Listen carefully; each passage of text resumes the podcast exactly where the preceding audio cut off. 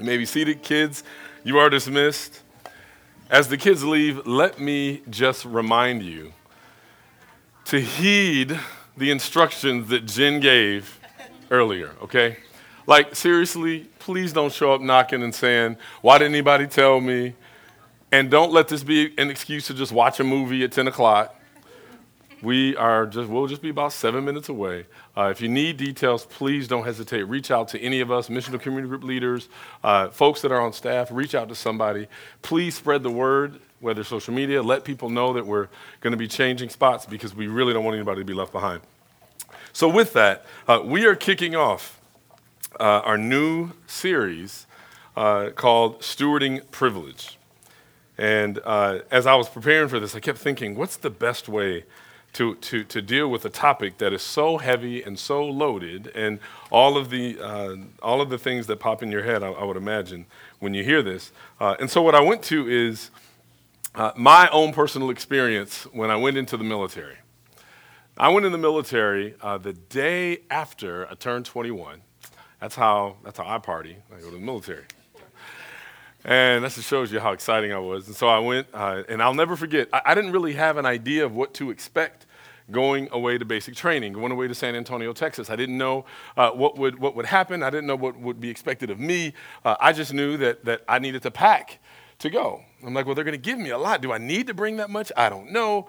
And so I overpacked. I, pa- I found, somehow I found the largest duffel bag I've ever seen. I've never seen one bigger. It was, you could put a, a, small human being in this thing, carry them anywhere you wanted, and go undetected because it was just that big. And I packed it with tons of stuff. And I remember lugging it through the airport. I remember getting to San Antonio, Texas, and I remember getting put into what we call flights and kind of in this training flight. And here's what would happen. You would get there, and they, your TIs, your, your drill instructors, they would go and inspect the contents of whatever you brought. And so there were people who brought all kinds of things. Some of those things shan't be mentioned on this Lord's Day. Uh, what people thought they were going to be doing when they got to basic training, I could not tell you. But people had all kinds of stuff in there, and so and the TIs love to like embarrass you and oh, you brought this, oh, you brought that. Where do you think you were going, and all that stuff. And so you're going through, and I'm thinking, I packed so many different things. Here's what they would do: they would take the things that they knew were going to distract you from the mission and throw it away. Whatever it is that you had in here, they would throw away. And anything else that you had that wouldn't necessarily take away from the mission, you could not have until after they were done training you. Then they would give it back to you. So this was my bag. And they would take certain things out. And it's like, hey, that's not going to help you at all. That's going to be harmful to the, what we're doing in the mission. And, and the reason why that is, is because in the military, the military has a mission.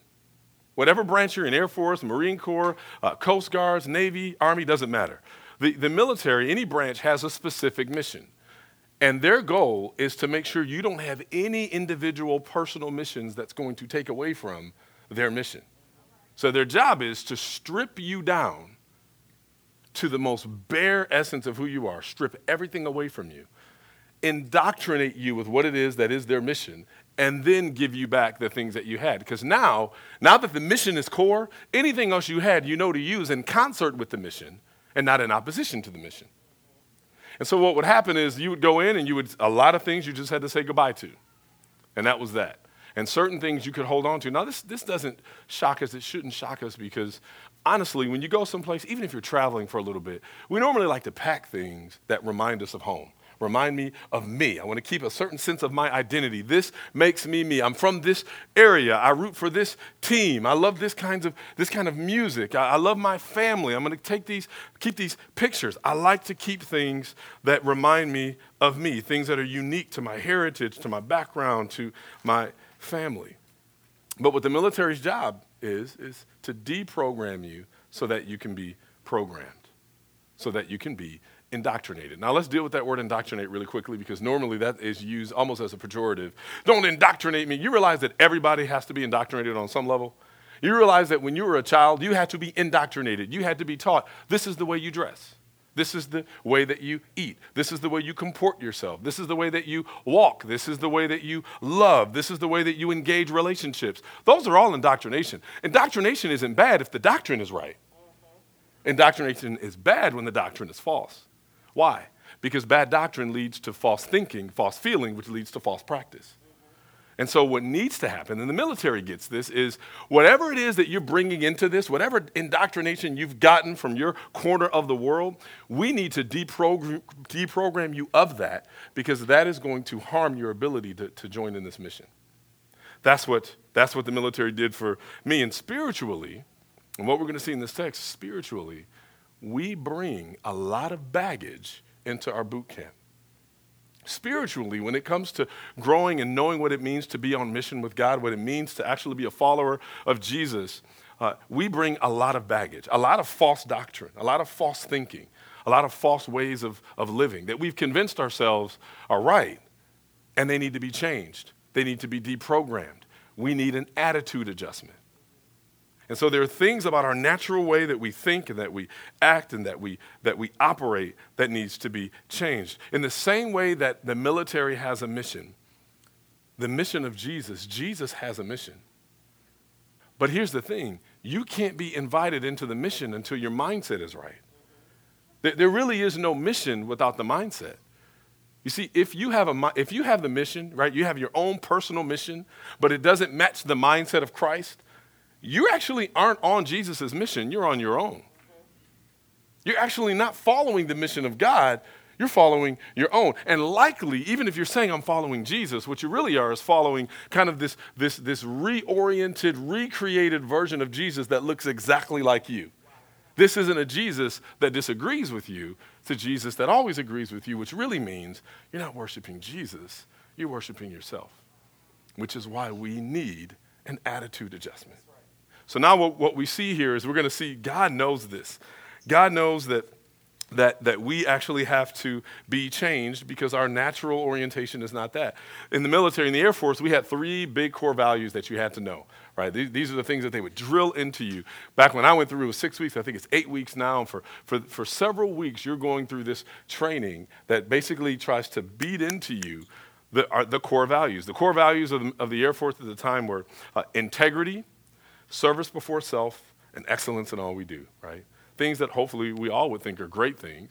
And ultimately, the reason why they needed to keep pounding that in is say, okay, let's watch what kind of baggage you're bringing in. Because ultimately, if, if integrity means to do the right thing when no one's looking, but you don't really have those kind of values that you operate by, then ultimately, you're going to do things. You're not always going to do the right thing when no one's looking, which will now impede the mission, which means you don't have the skills, you don't have the requisite attributes to be a part of this mission. If you don't believe in, in uh, uh, service before self, then that means that you ultimately will serve yourself before you serve others. That's going to impede the mission. So you don't have what's necessary to be on mission. If you don't believe in excellence in all you do, you, and, and, and, you, and you actually choose to work at a substandard level, do just enough to get the job done, or you work with this clumsy temerity and reckless abandon, you won't be trusted to follow these requisite orders that are required to fulfill the mission. Again, the attitude needs to be changed. In the same way that the military invited me to be on mission, Jesus invites us to be on mission. And he starts the mission by changing our mindset. So, as we uh, walk through this series, we're going to go through this series talking about one specific thing that I think has really affected us, especially as Americans. There's an aspect of who Jesus is that I think we so easily overlook or intentionally overlook uh, because either A, our version of Christianity is just extremely uh, weak and anemic, or there are just certain things about Jesus that we just don't like because he offends our sensibilities, especially if our understanding of the gospel is, is, is woven inextricably into our political leanings. Because there are things about Jesus that we just don't want to, we cannot abide with. I can't abide by a Jesus that holds to this because I lean to the left on this issue, but he doesn't seem to be as left as I am. Or I lean to the right on this issue, but Jesus doesn't appear to be as right as I am. So, so I've got to figure out how to fix Jesus because I for sure am not going to let him fix me. We're getting ready to walk through uh, what it is that, that Jesus does to fix our baggage. We come to the table with this baggage, some very wrong ways of thinking, some wrong ways of acting. And yet we're invited into this mission. What is God's mission? To reconcile all things to himself. Revelation 21, Jesus says, I am, I've come to do what? To make all things new. That is my mission. He's coming to reconcile everything that's been broken. He's reconciling us to himself, to himself, and he's reconciling us to each other. But the question is how? How does he reconcile us to each other? Well, we're going to dig into that in Philippians 2 because ultimately what we're going to see is Jesus show, Jesus has to change our minds and change our hearts before we're ever sent out on mission. And so I'm going to read uh, Philippians 2 verses 1 through 11 and then we're going to walk through one big phrase that I want you to see throughout this text and that is or one word and I want you to think about how this word hits you when I say it. It's already a part of our series, the word privilege. How does that strike you when you hear the word privilege? Because I assure you, the way that you interpret that word is more evident of your own baggage as opposed to what God's actual definition of the word is. Matter of fact, we probably don't know what to do with it if we can't identify it or if we have the wrong attitude about it. So let's see what, what Jesus does with privilege. Okay, we're going to read uh, chapter 2, verses 1 through 11. So, if there is any encouragement in Christ, any comfort from love, any participation in the Spirit, any affection and sympathy, complete my joy by being of the same mind, having the same love, being in full accord and of one mind. Do nothing from selfish ambition or conceit, but in humility count others more significant than yourselves. Let each of you look not only to his own interests, but also to the interests of others. Have this mind among yourselves, which is yours in Christ Jesus, who, though he was in the form of God, did not count equality with God a thing to be grasped, but he emptied himself by taking the form of a servant. Being born in the likeness of men and being found in human form, he humbled himself by becoming obedient to the point of death, even death on a cross. Therefore, God has highly exalted him and bestowed on him the name that is above every name, so that at the name of Jesus every knee should bow in heaven and on earth and under the earth, and every tongue confess that Jesus Christ is Lord to the glory of God the Father. This is the word of the Lord. Thanks be to God. I hope that you, I hope you can see uh, some things here related to kind of this topic as you read this passage. Because I, I, honestly think that oftentimes this passage, those of you that have been in good uh, Bible studies and those of you that have come from good exegetical preaching, whenever we go, whenever you go through a text like this, you can easily just quickly jump to all the great theology or the Christology about Jesus towards the end, right? We understand this is what Jesus did for us, this is what Jesus has done, this is what it means to be united to Christ. But we actually miss one huge thing, and that is if Jesus is reconciling us to himself, right? So he's bringing us in on mission, but we all come with this, this baggage of squalid, disgusting, putrid stuff that will not, uh, will only hinder the mission, that won't actually help us. If, if we're bringing all that there, he's got to do a lot of unpacking before we're ready.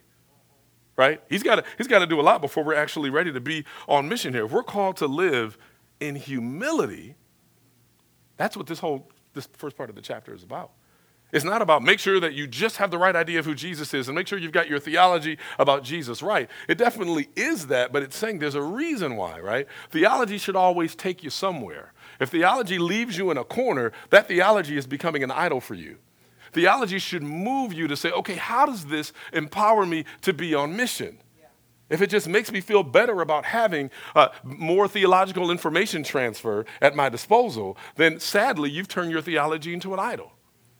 But it actually should move us to say, what does this actually empower me to do?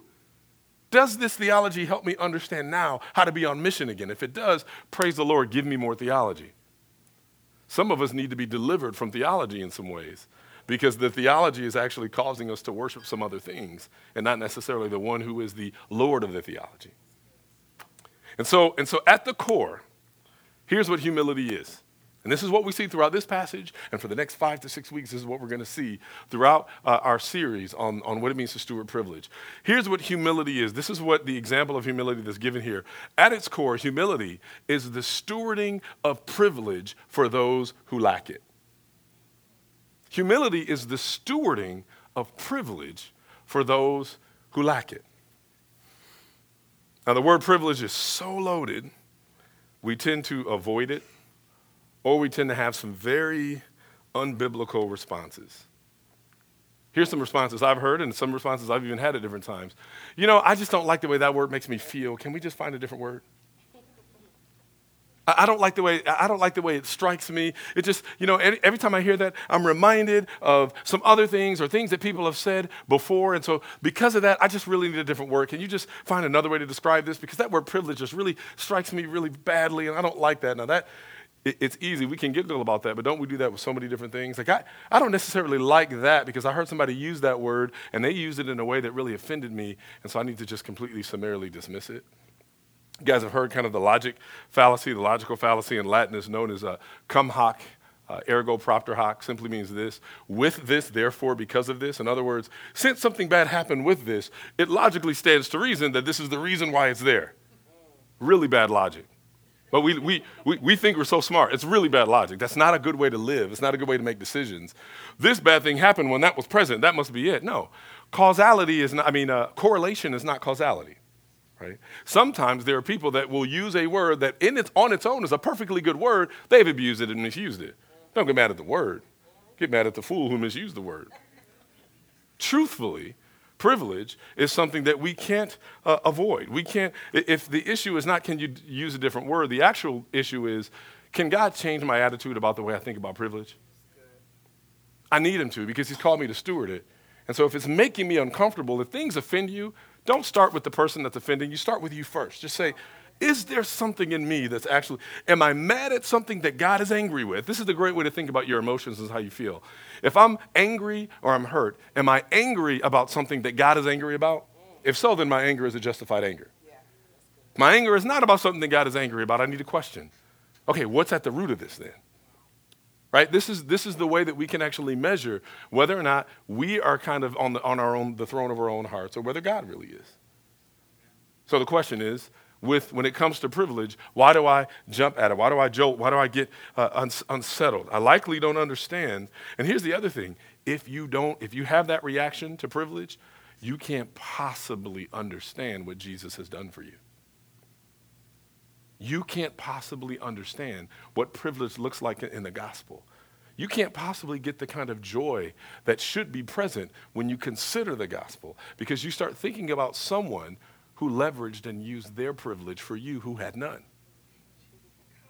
You see, if you think that privilege is just simply, I don't like privilege because that just insinuates that I haven't worked hard for what I have, then, then ultimately you're saying that A, privilege is only for those who just get things handed to them, which actually isn't the example in the scriptures. We're going to see that in a minute. Privilege has nothing, it is, not, uh, it is not tied to, the litmus test for privilege is not your labor. It's not whether or not you worked hard and earned it. That has nothing to do with that. If you worked hard, praise the Lord. We're supposed to. That's how we steward ourselves. We're supposed to work hard. But ultimately, everything that we have, if we think, put it like this, oh, I, I just, this just hit me right now. If you think that the things that you have are yours, then you'll never understand privilege. If you think that everything you have are on loan to you from God, then you will understand privilege. If you think that your salvation is just yours, you don't understand privilege.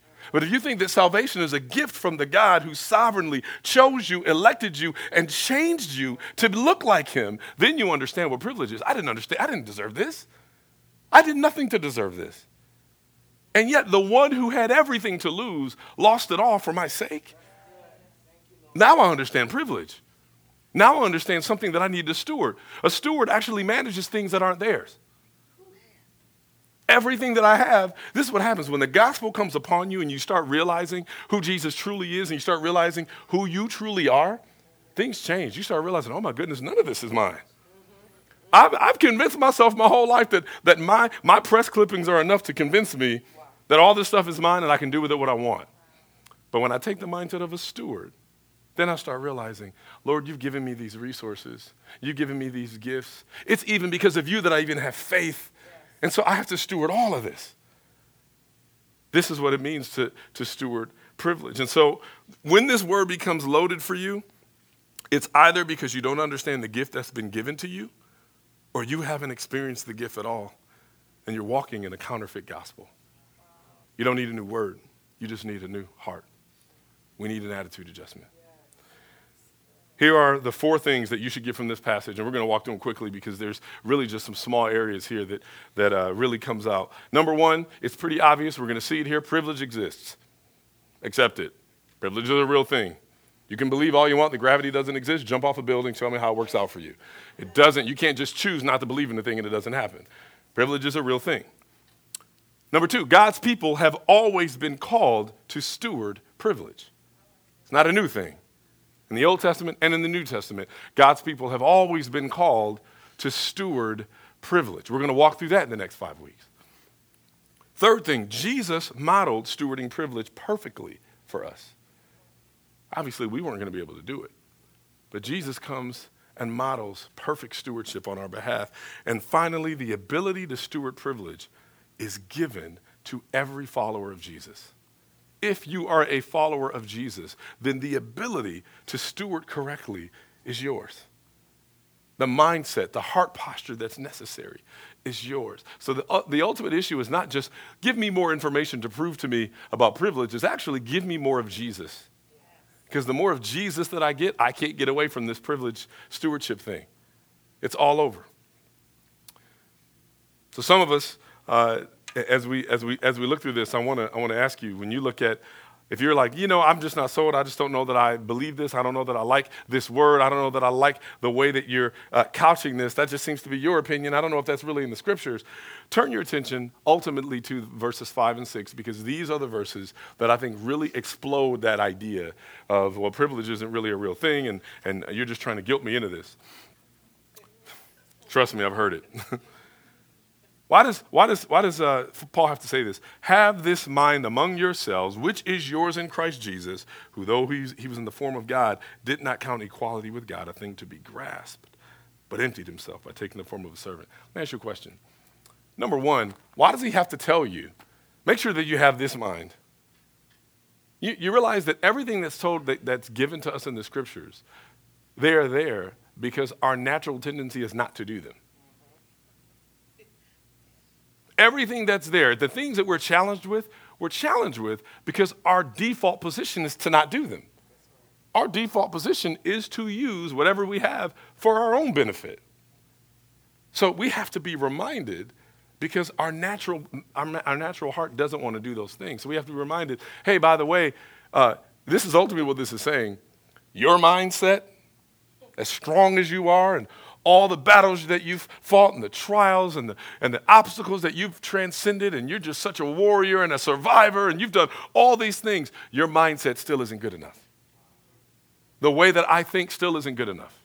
The things that I've been holding on to, still not good enough. I actually need a different mind. I actually need a different heart. I, I need the mind of Christ. So he says, make sure that you have this mind in you. Everything else that you do, that's fine and dandy. Make sure that it is in subjection to the mind of Christ.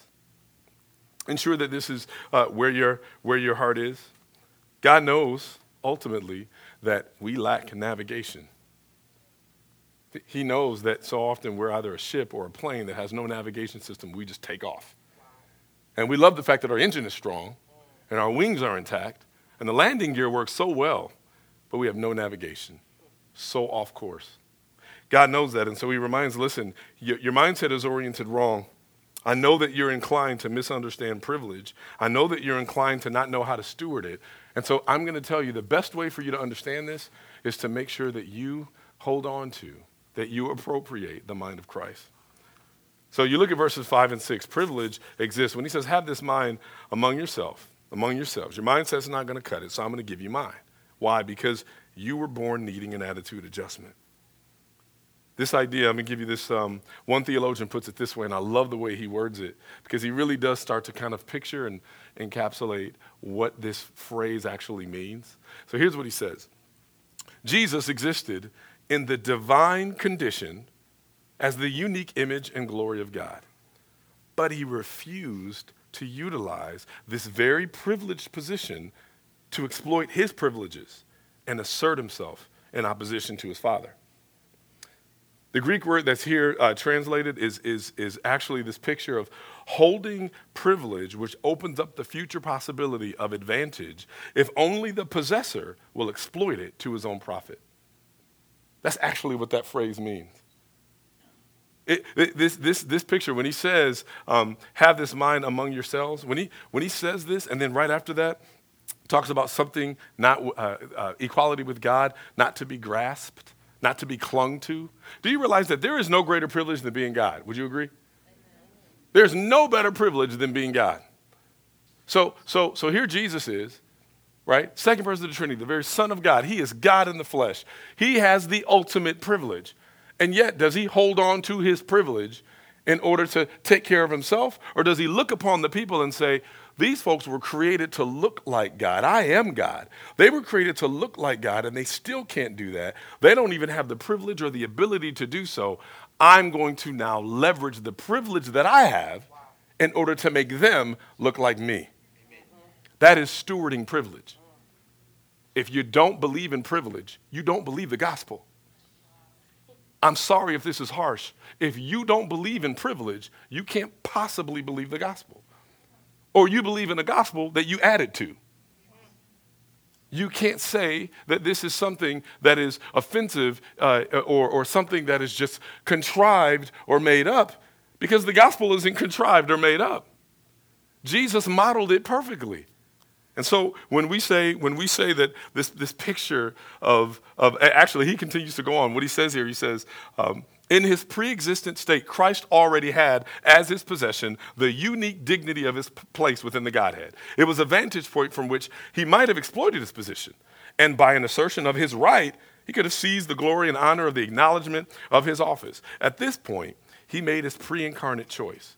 He considered the appropriation of divine honor in this way a temptation to be resisted, and chose rather to be proclaimed as equal with God as the Lord by the acceptance of his destiny as the incarnate and humiliated one.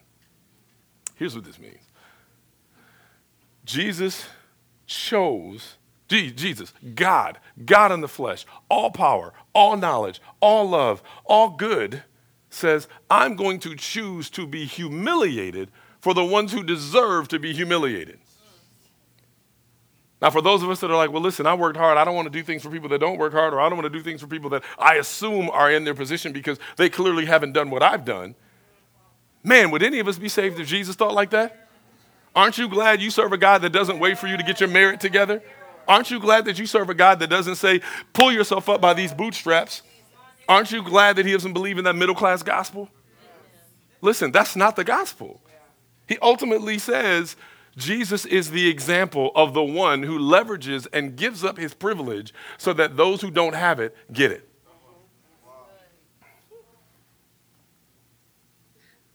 One person puts it this way Christ Jesus, being in very nature God, did not consider equality with God uh, something to be used to his own advantage.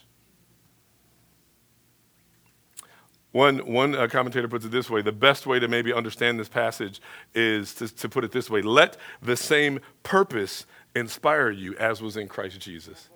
Y'all, what is the ultimate role? Like it's, it's our goal is not just, is not just to be saved, uh, saved from hell. Our, our goal is not just to make sure we're not kindling at the end of the day.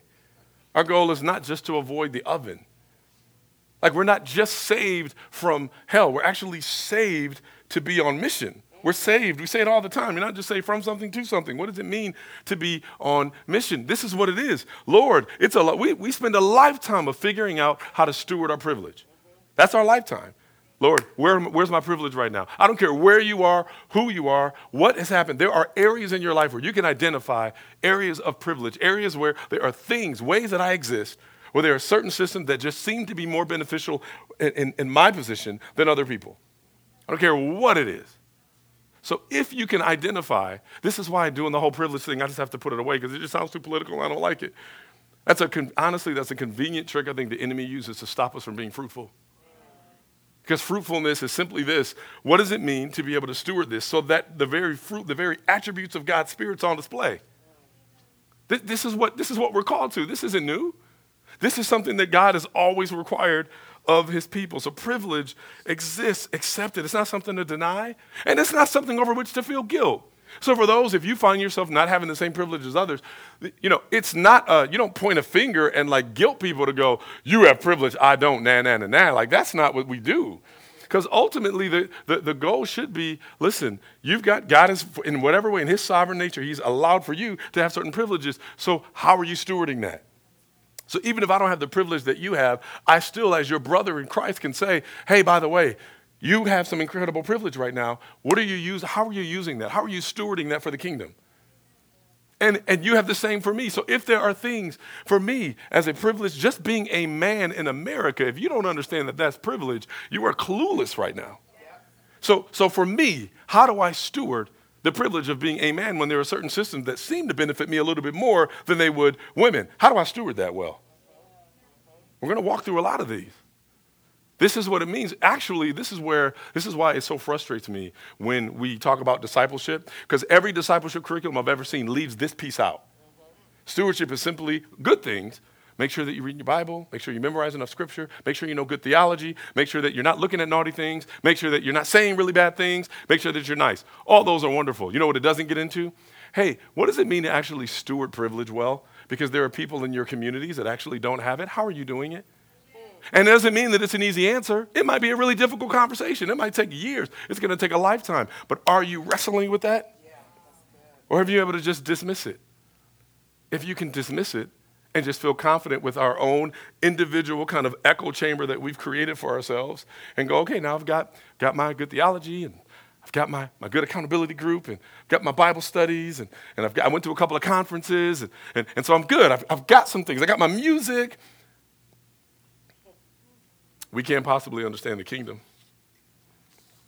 Remember in John 20, 21, Jesus rose from the dead and he visited with his disciples. He had just died and he resurrected and he said he told them something. He said, "As the Father has sent me, I am sending you." Let, let that sit in for a minute. As the Father has sent me, I'm sending you. You want to know what the mission of God is? Be sent the way Jesus was sent. How was Jesus sent? Jesus wasn't sent going, let me do everything I can to just avoid heaven or avoid hell and, and make sure that, you know, I keep the, my, my holy helmet on, make sure I got my, my, my holy gated community together so that as soon as he comes, I'm ready to ride out on my horse, get my mansion in the sky. He doesn't do that. How was Jesus sent? Jesus was sent saying, Let me make sure that I understand exactly the nature of my privilege so that I can steward it for the ones that don't have it. Are you sent? Are you living as one that's sent? Or are you living as one that's arrived? If we don't understand privilege, then we honestly just think, I, have arrived. It's your job to arrive. God's people have always been called to steward privilege for those who don't have it. Quickly, I'm just going to look at Zechariah, give you one quick example of where privilege has always been called to be stewarded by God's people. You realize that the reason why God's people, whether it's the, the, the, Jews in the Old Testament, their responsibility was to put the very heart of God on display for all people to see. When the heart of God, when the attributes of God are on display, the Holy Spirit draws people to Himself. It's not just let me, when I have enough of the right scriptures memorized and I can just quote it and just throw it like a dead noodle on the wall, and if enough people hear it, that'll be it. When the attributes of the Spirit of God when the character of God, when the mind of God, when the heart of God is on display, the Holy Spirit uses that and draws people to himself. Here's what he says in Zechariah 7, and it's a, such, a, such an, a powerful uh, passage. He says, uh, matter of fact, I'm going to go a little bit earlier. Verse 4 Then the word of the Lord of hosts came to me. Say to all the people of the land and the priests, when you fasted and mourned in the fifth month and in the seventh, for these 70 years, was it for me that you fasted? I shouldn't have to say another word. Fasting and mourning. These are good holy things, right? We all have our holy spiritual disciplines, don't we? The question is for whom are you fasting? For whom are you fasting? For whom are you mourning? And when you eat and when you drink, do you not eat for yourselves and drink for yourselves? Were not these the words that the Lord proclaimed by the former prophets when Jerusalem was inhabited or inhabited and prosperous, with their cities around her in the south and the lowland were inhabited? And the word of the Lord came to Zechariah, saying, Thus says the Lord of hosts, render true judgments, show kindness and mercy to one another. Do not oppress the widow, the fatherless, the sojourner, or the poor, and let none of you devise evil against another in your heart. What, what is this? He's basically calling them out and saying, listen, you, you, were, you were privileged, people. You had all of these blessings that I've given you. And yet, you're not taking care of those that can't protect themselves. There's always a group of people, I don't care what society you're in, there are always groups of people that cannot advocate for themselves, that don't have anyone to advocate for them, or don't, and, and so they can easily be exploited and taken advantage of. And you know whose job it was to actually care for them? God's people. It was always God's people. It was always the job of the church, especially in the New Testament, to care. Look at the groups that he names here. He says, uh, don't, don't oppress the widow realize that the widow wasn't just a woman who died a lot of times, I mean, a woman whose husband died. A lot of times it was a woman whose husband deserted her and she's gone. You realize that, that how easy is it for us, depending on our levels of privilege, to just look down upon the single mother who doesn't have a husband there or a man there to raise the children, and we don't feel any compunction to actually care for not only the situation that she's in, but a lot of the systems that may have led to her being in said situation. No, we just have really quick, vituperative comments to levy against her and say things like, well, if she made better decisions,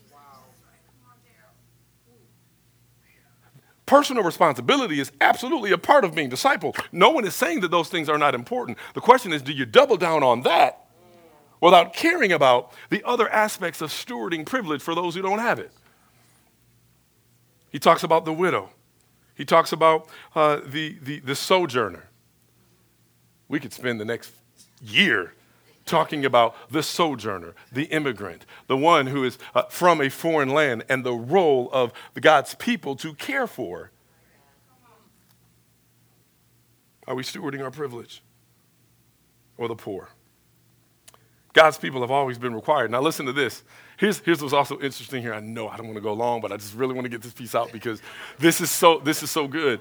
When you look at the end of Zechariah, when you look at the end of this passage, uh, what's so interesting is, is, is how we tend to respond when we're called out for our lack of stewardship of privilege. You see, I'm going to tell you this, because this is something I've noticed now, especially here with, with some of the things that are happening in our country and things happening in our city, conversations I've had with even some folks here.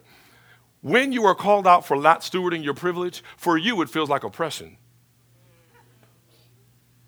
You feel oppressed when you're called out. You realize that's a very privileged position. You get to redefine oppression and say, I, I, you're, you're oppressing me. This is reverse me. It must be nice to be able to actually have enough of the position of authority and power to say, I now deem this a new definition. This is what we do. You don't, you don't believe me? Look at what they did. Look at what the people of God, the people who were privileged originally, when God calls them out, what happens? Verse 11, but they refused to pay attention and turned a stubborn shoulder and stopped their ears that they, that they might not hear. They made their hearts diamond hard, lest they should hear the law and the words that the Lord of hosts had sent by his Spirit through the former prophets. God's been saying this all the way back. And what do we do? You call me out about privilege that I don't even believe that I have? No, no, no, no, no, no, no, no, no, no, no, no. I don't want to hear you. I'm going to cover my ears. I'm going to turn into a baby. I'm going to throw a spiritual temper tantrum, which is what happens often. And it's not, I'm not, this is just me going, I've arrived, you don't have it. I have them. I've been guilty of my own spiritual temper tantrums, and God has had to break me and is still continuing to break me. So, do you see your temper tantrums, people? Family, do you see your temper tantrums? Do you see the areas where maybe you're holding on to something that's a bit of an idol? This is actually what we're called. This is what it means to steward privilege. Lord, I know when I'm stewarding privilege when some of my own idols start getting crushed. I know I'm stewarding privilege when I start realizing, oh my goodness, I've been indexing this so much higher than God does. Or I'm indexing this in such a way for myself and not for others. And God is actually not just saying, oh, you got to do better, He is rebuking us, He is calling us out. We've always been called to this. We've always, and, and, and the most beautiful thing, the most beautiful thing is that, that, Jesus knows that we can't do it, that we don't figure it out. This is the reason why in the Old Testament they were looking forward to the Messiah to finally come and actually model perfect stewardship for our sake, so that ultimately it's not up to just us figuring it all out on our own. Jesus modeled it.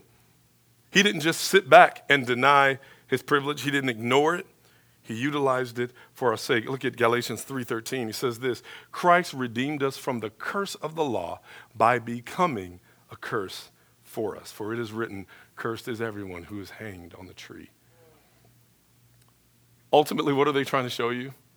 Hey, by the way, God's always called us to do this. You continue to fail at doing this. Jesus has done this on your behalf, and now He's empowered you to do it the way He does. Yes.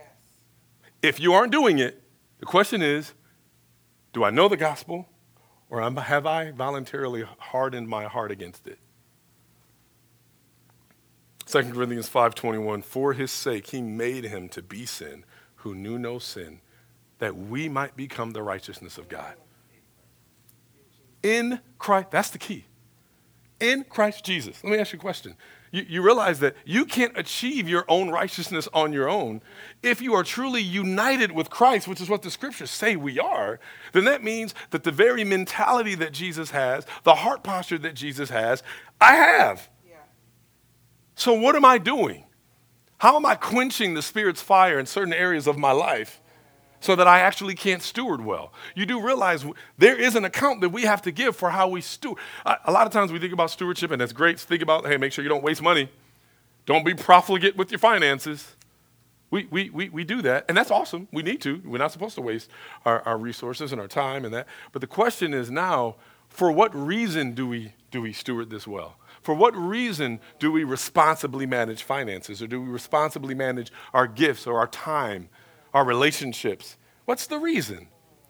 The reason ultimately is for those who don't have the privilege. Now, there are several ways that we deal with uh, privilege.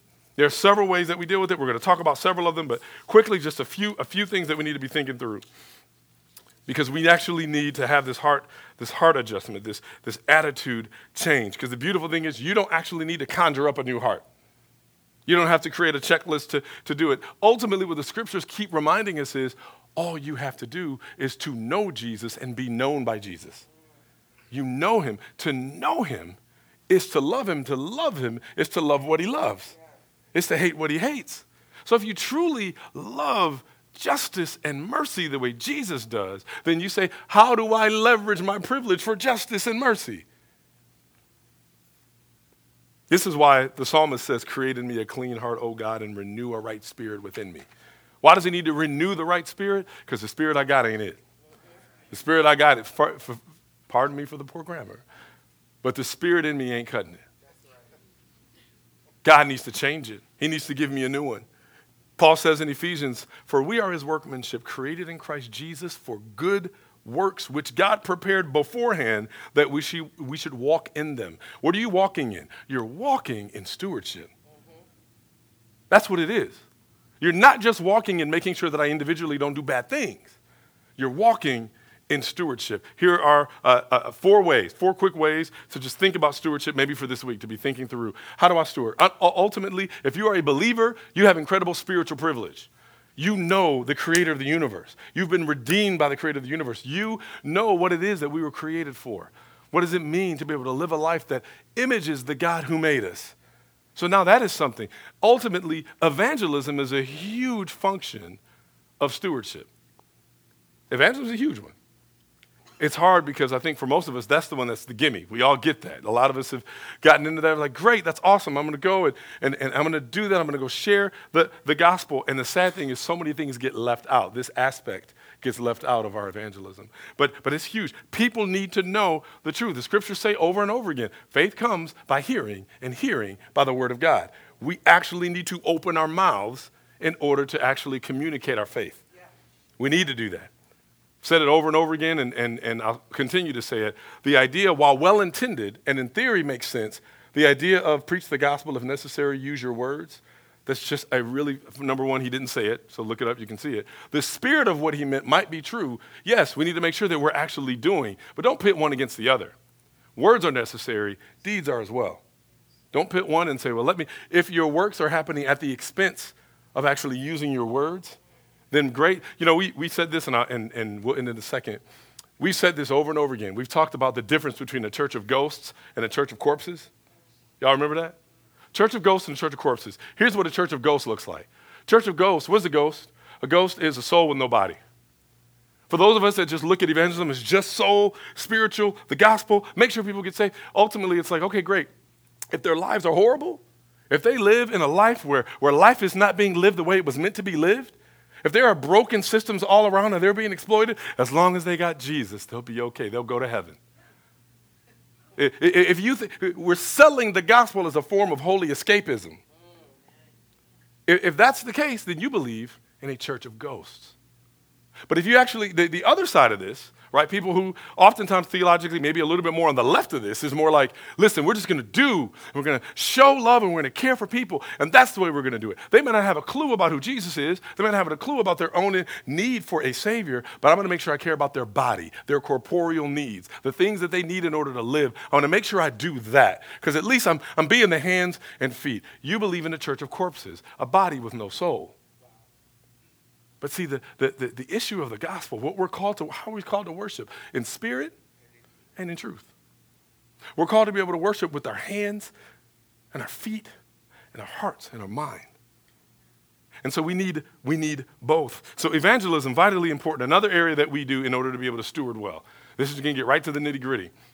The way we care about our local communities, the way we vote, Actually, I'm not even advocating for one side. The way that you vote needs to be in, influenced by your care for others. Your, the way that we vote needs to be not just about what's going to affect my pocketbook the best, what's going to affect my own sensibilities. But that vote actually should be influencing or be influenced by this call of stewardship. It's an incredible privilege to be a part of a country that allows us to be able to vote. And we'll talk a little bit later about certain people that systematically were not allowed to vote for a really long time. But it's an incredible privilege to say, I get to be a part of the process.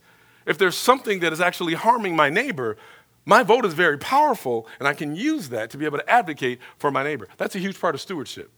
It's one of the reasons why, even when people get frustrated on either side, I don't even know if voting's even worth it. On a local level, it hugely is, because this is one of the primary ways in our country that it's set up to be able to advocate and care for those around us.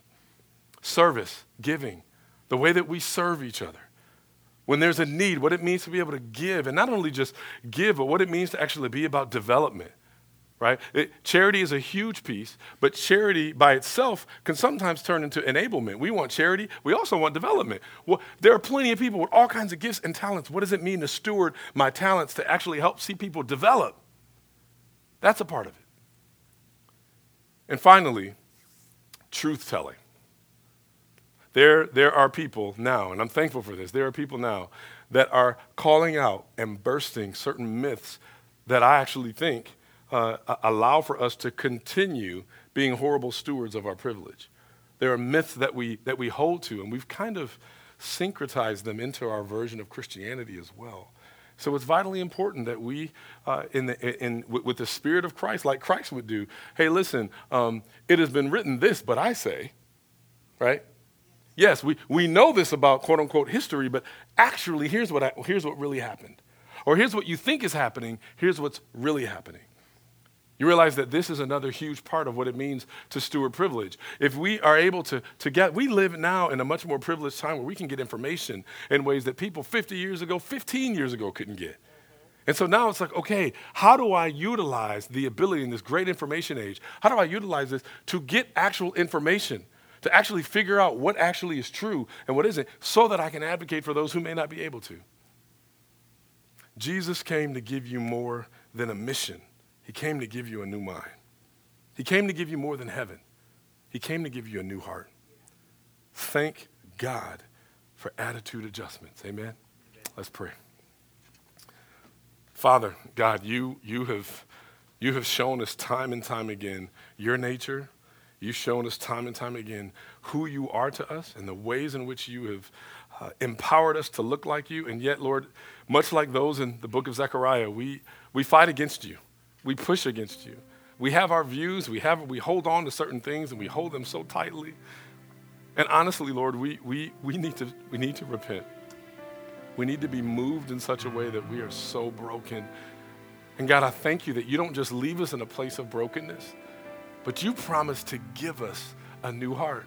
You promise to continually change. We are constantly in need of you fine tuning, changing, renovating our heart. God, as we think about just what you've called us to be, not just here at Icon, but the church Big C, Lord, as we think about what it means to be the church in our city, in our communities, in our nation, Lord, regardless of where we are on the political spectrum, will you, will you make us uncomfortable? Will you break our hearts for the things that break yours? Will you give us wisdom on what it looks like to steward privilege? Lord, allow, give us deeper insight into our own privilege. Lord, let it be not something that we apologize for, but that we steward well and we steward for your glory, because ultimately that's what you did for us. Lord, let this be the source of our greatest joy. Let this be the source of our humility. Lord, anything else we know is a false humility. If we are not moved by the humble way in which you served us, then we in no way can serve others with humility. God, we pray that you would make that true of our hearts today. It is in Jesus' name we pray. Amen. As we go to the table, this is one of the main, this is one of the reasons why we love doing this every single Sunday. Uh, because ultimately what we want to say and what we truly believe is that we don't actually have, we don't have it in, our, in, in and of ourselves to actually recreate our own hearts. Every single Sunday, we want to acknowledge, Lord, my heart outside of you is, is a broken one. It's deficient. It's ill formed. It's not working the way it's meant to. I, I'm not oriented to think the things that you actually think first. I'm not oriented to feel the things that you feel first. I'm not oriented to do the things that you do first. And so, for that, every week I'm in a rhythm of repentance, faith and repentance, faith and repentance. So, anytime when people are wondering, why do we do this every Sunday? We do this because ultimately we need to be reminded of this rhythm, faith and repentance over and over again. So, during this time when we're doing this, be thinking, Lord, how, how have I failed in stewarding privilege? The most beautiful thing about communion, the most beautiful thing about this time is this is a time where our heart is a heart of, of, of, of, of confession, of contrition this is the time, this may be the only time of the week where you actually can stop and go, Lord, I still see where I've missed the mark. But I'm not left in a place of shame. I also am assured that I'm still pardoned because of the privilege that you leveraged, because of the privilege that you stewarded. It is because of your privilege that I have it. If that's true for you, if that really is your story, if that's where your greatest joy is, then this table is for you. If not, if this isn't where you are and you're just like, eh, I just still don't know. I'm not sure that that's how I feel. I'm not sure that that's really where my greatest joy is. Then we would say that don't let these elements pass. Let this time go. And let this be a time where you can actually reach out and go, Lord, is, is this really you? Is this really something that should be true of my heart? Because ultimately, based on what the preacher just said and based on what I've seen in these scriptures, you're the one that gives the new heart anyhow. It's not anybody in this room that can give me a new heart. I, can't, I can't, uh, I can't clone anybody's heart in here. I, I, need yours. And so let this be a time where you don't actually have to come and just uh, come down for the sake of just looking like everyone else. I'm going to tell you right now, everybody here, if they have the right heart, realizes they're coming to partake of something that they in no way deserve on their own. This is not about, I did what I had to do.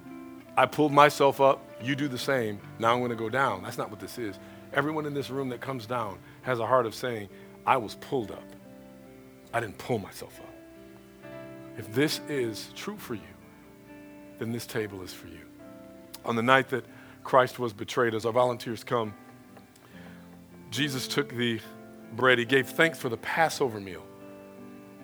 It's incredible. They're actually celebrating an event where God, again, leveraged his privilege for those who didn't have it.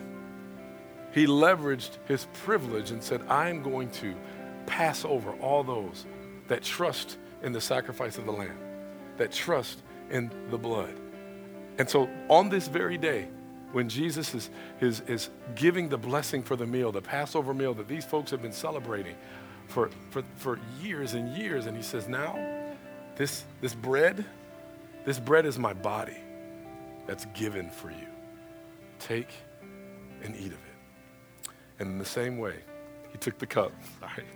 He took the cup and he said, This is my blood, the blood of a new covenant, the blood that's poured out for the remission of sins, the blood that enables us to have a new heart, his heart. He says, Take and drink of it. The Apostle Paul tells us this that as often as we do this, we proclaim the Lord's death until he comes.